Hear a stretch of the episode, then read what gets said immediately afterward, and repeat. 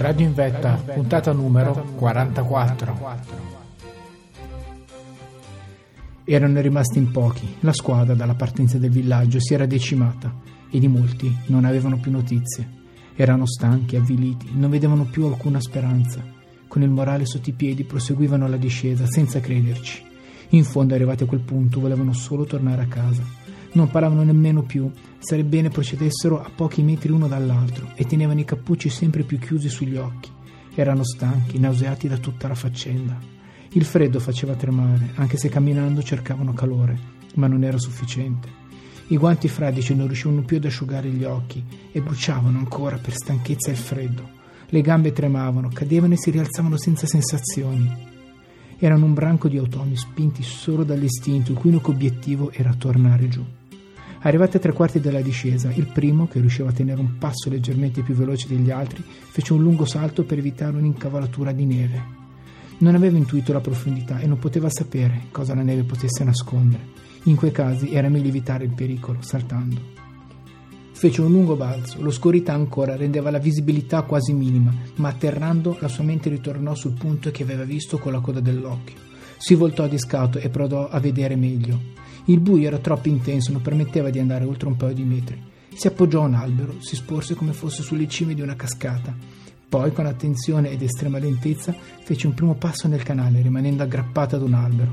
Nel frattempo anche i compagni lo raggiunsero e si fermarono. Guardavano tutti verso lo stesso punto, imprecisato, nel buio.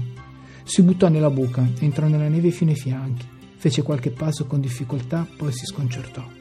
Guardate, ma questo è sangue! indicò una striscia sulla neve avevano trovato una traccia. Qualcuno urlò, qualcuno cadde in ginocchio, si voltarono a valle. Non erano tanto distanti. Radio in vetta, puntata numero 44.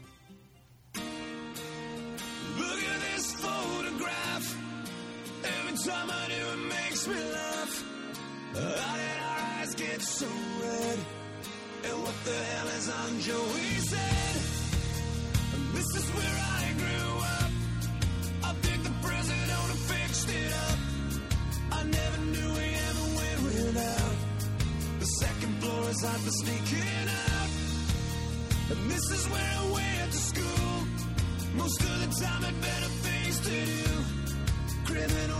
Says I've broken twice. I must have done it half a dozen times.